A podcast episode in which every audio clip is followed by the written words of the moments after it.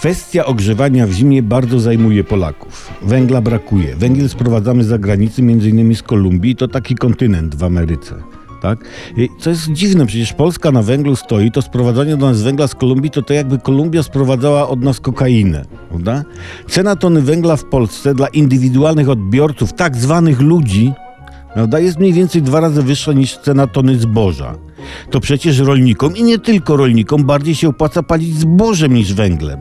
Co więcej, jak będziemy zbożem palić, to zrobi nam się nie tylko ciepło, ale nawet gorąco, bo najtańszy chleb będzie po dwie dychy albo trzy, albo cztery.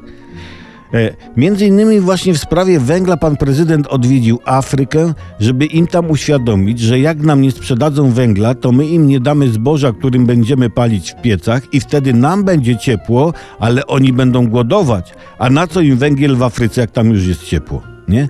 No i Afrykaninowie zrozumieli i sprzedadzą nam ten węgiel.